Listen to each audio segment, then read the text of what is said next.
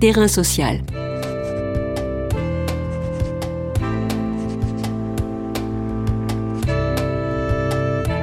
Hugues Chevarin.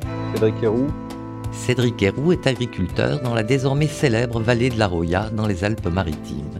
En 2016, il vient en aide aux migrants bloqués à la frontière franco-italienne, véritable zone de non-droit, par la volonté des États.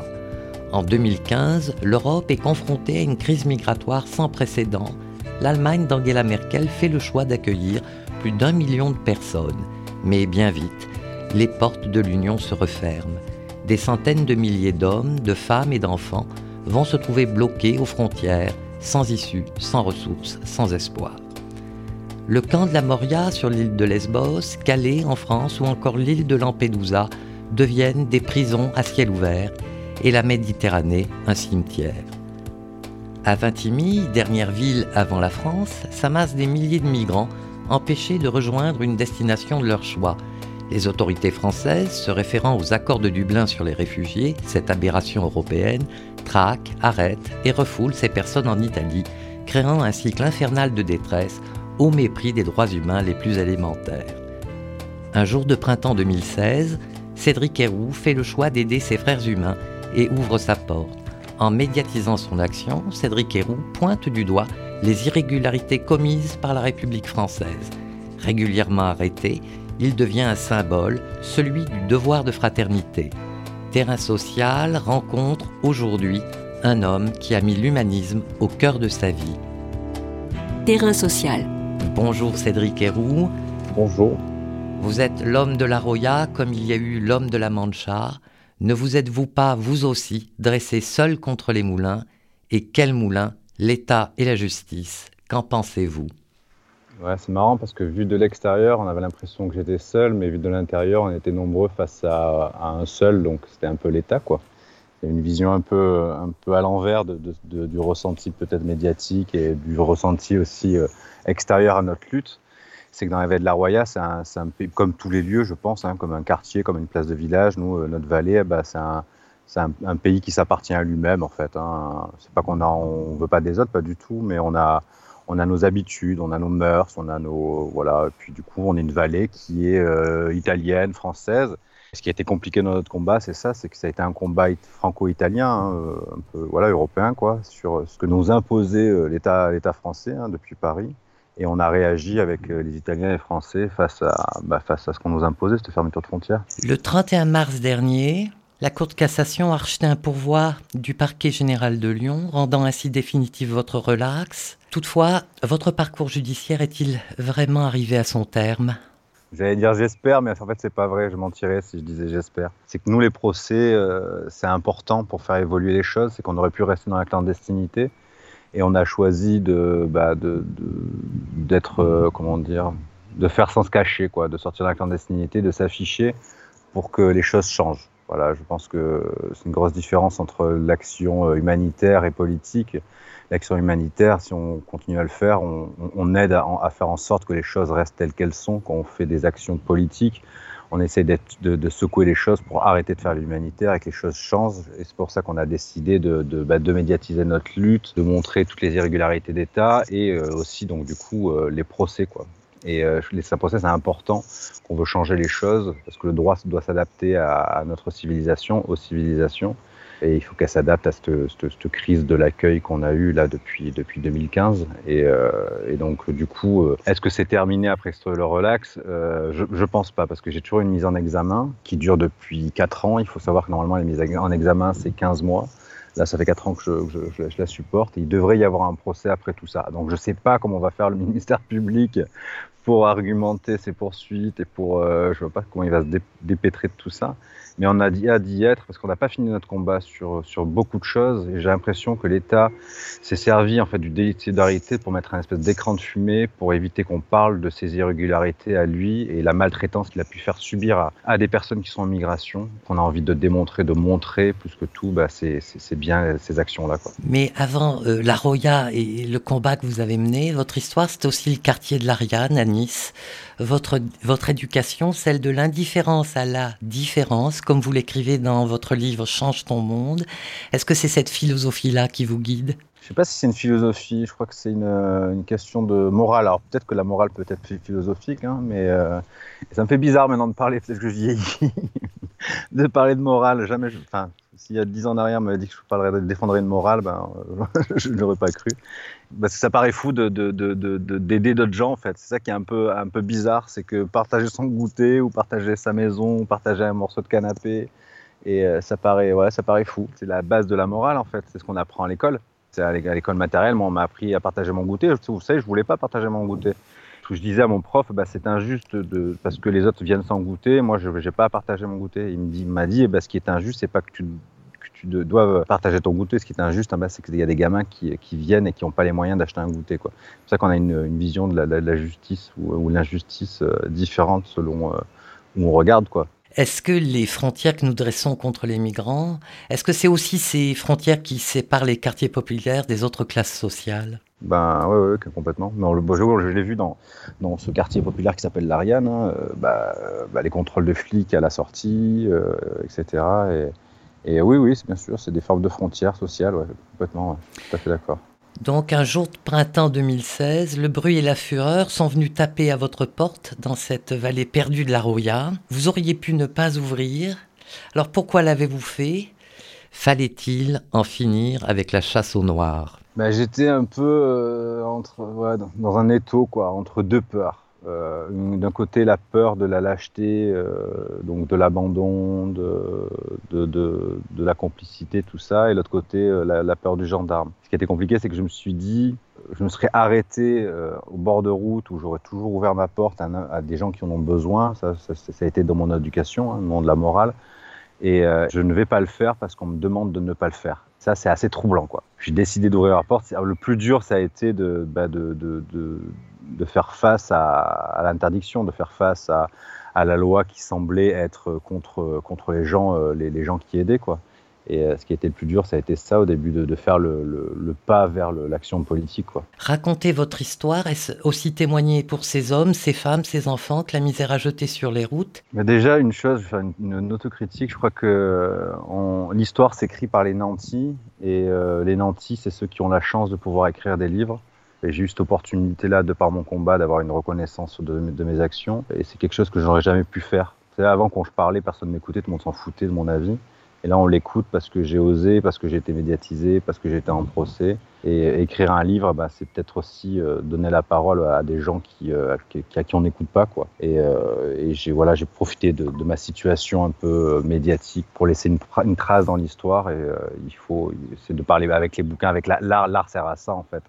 L'art sert à regarder les choses de manière différente et aussi à se souvenir de ce qui s'est passé avant. Ce livre est-il un manuel de combat ou de conduite ? Je ne sais pas si c'est un manuel, c'est un témoignage. Et j'avais envie d'expliquer aux gens comment je me battais, ma façon de me battre. Et qu'est-ce qui fait que souvent la grande question, ça a été comment vous faites pour tenir le coup aussi longtemps ? On se garde à vue, 4 ans de lutte, des milliers de personnes chez soi, enfin, c'est vrai que c'est compliqué. Et j'ai envie juste d'expliquer mon moteur et ma façon de lutter, quoi. Et on comprend c'est, en lisant ce livre, c'est que c'est pas une lutte, en fait, c'est juste c'est une vie. Et je crois que la vie, bah, c'est une lutte. Voilà, c'est lutter sans vouloir gagner forcément, quoi. Je crois que c'est un gros problème de la gauche en général, c'est que tout le monde veut gagner, tout le monde veut être au pouvoir. Et ce qu'il faut, c'est défendre des idées et non pas des places confortables, quoi.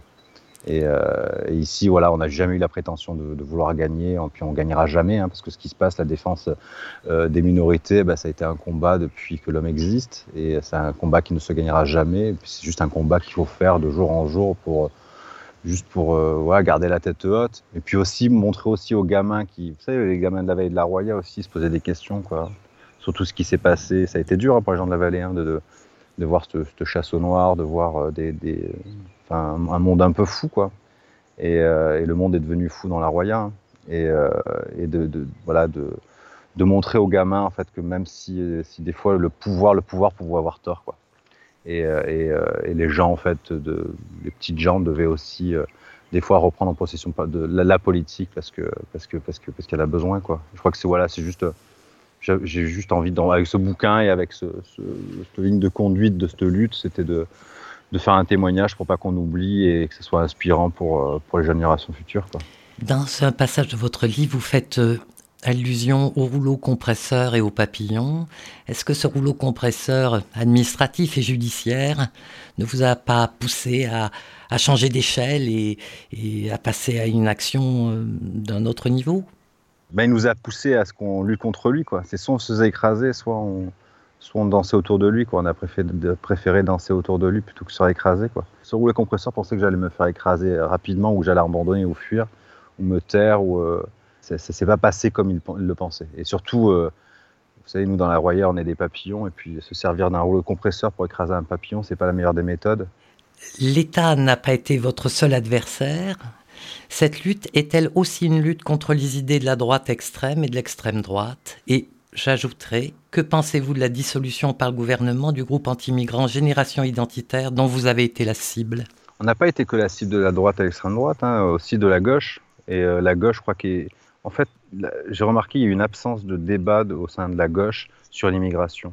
Et ce que j'ai fait, je crois que ça a même alimenté la droite et l'extrême droite en disant « Regardez, les activistes d'extrême gauche qui font rentrer les migrants ». Et ce qui a été dangereux, ça a été le silence de la gauche en général, que la gauche ne sait pas quoi dire en fait, face à la gestion de l'immigration. Ils n'osent pas le dire. On a perdu les valeurs internationalistes, en fait, de qu'est-ce que ça veut dire que la gauche. Et maintenant qu'on parle de certains partis politiques qui parlent de souverainisme, de protection identitaire ou nationale, et il y a un moment, qu'on est de gauche, on ne protège pas les gens parce qu'ils sont, disons, ils sont d'une certaine nationalité. On protège l'homme parce que c'est un homme avant tout, quoi. Et après, bien sûr, il faut travailler dans son pays au niveau de la politique. C'est évident qu'il faut travailler dans la politique locale, et c'est évident, quoi. Il ne faut pas avoir de discours, presque sectariste, en fait, selon les nationalités, quoi. Ce qui est compliqué dans la dissolution de Génération Identitaire, c'est qu'elle ne s'est pas expliquée. C'est que les gens ont compris, voilà, ils ont fait 2 manifs un à la frontière franco-italienne il y a 3 ans, là, et un autre à la frontière franco-espagnole, et on va les dissoudre pour ça.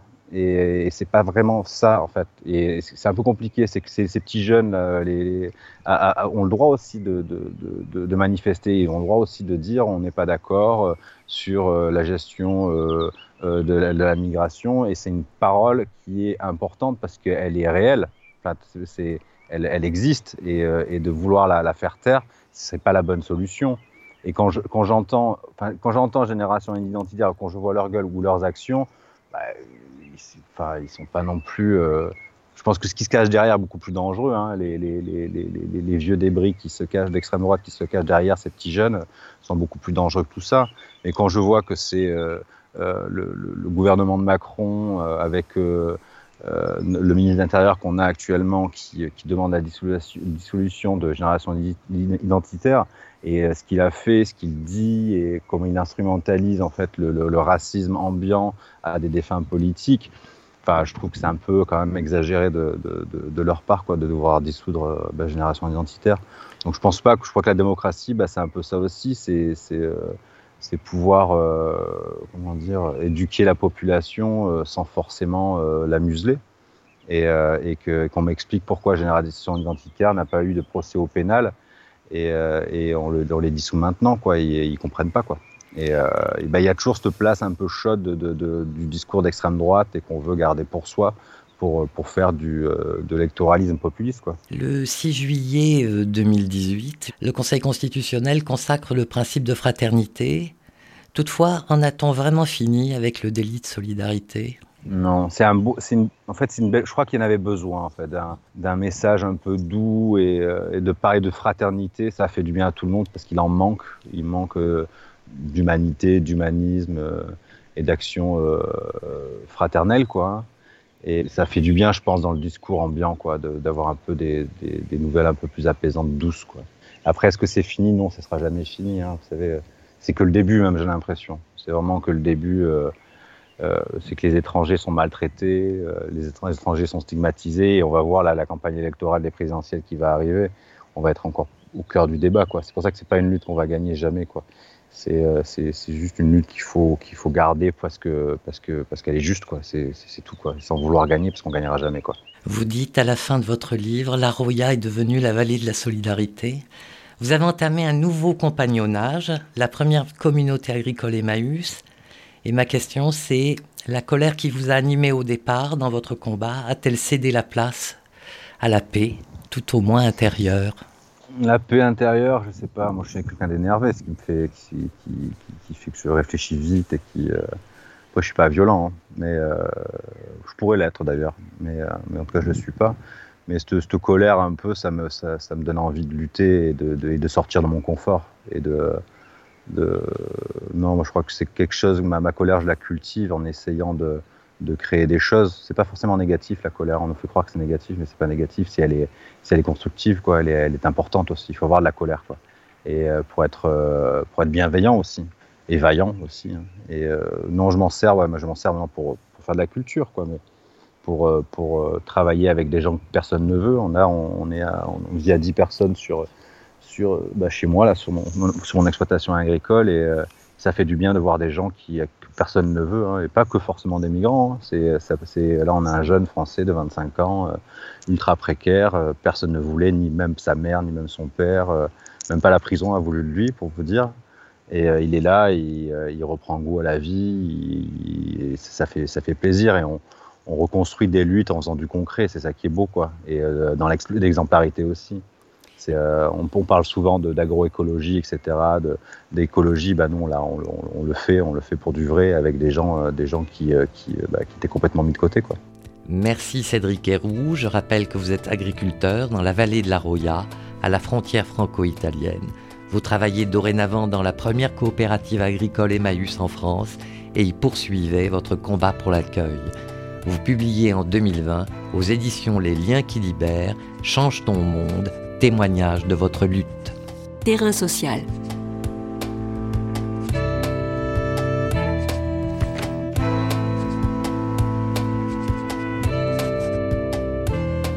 Tous les podcasts du chantier sont à retrouver sur lechantier.radio et sur les plateformes d'écoute.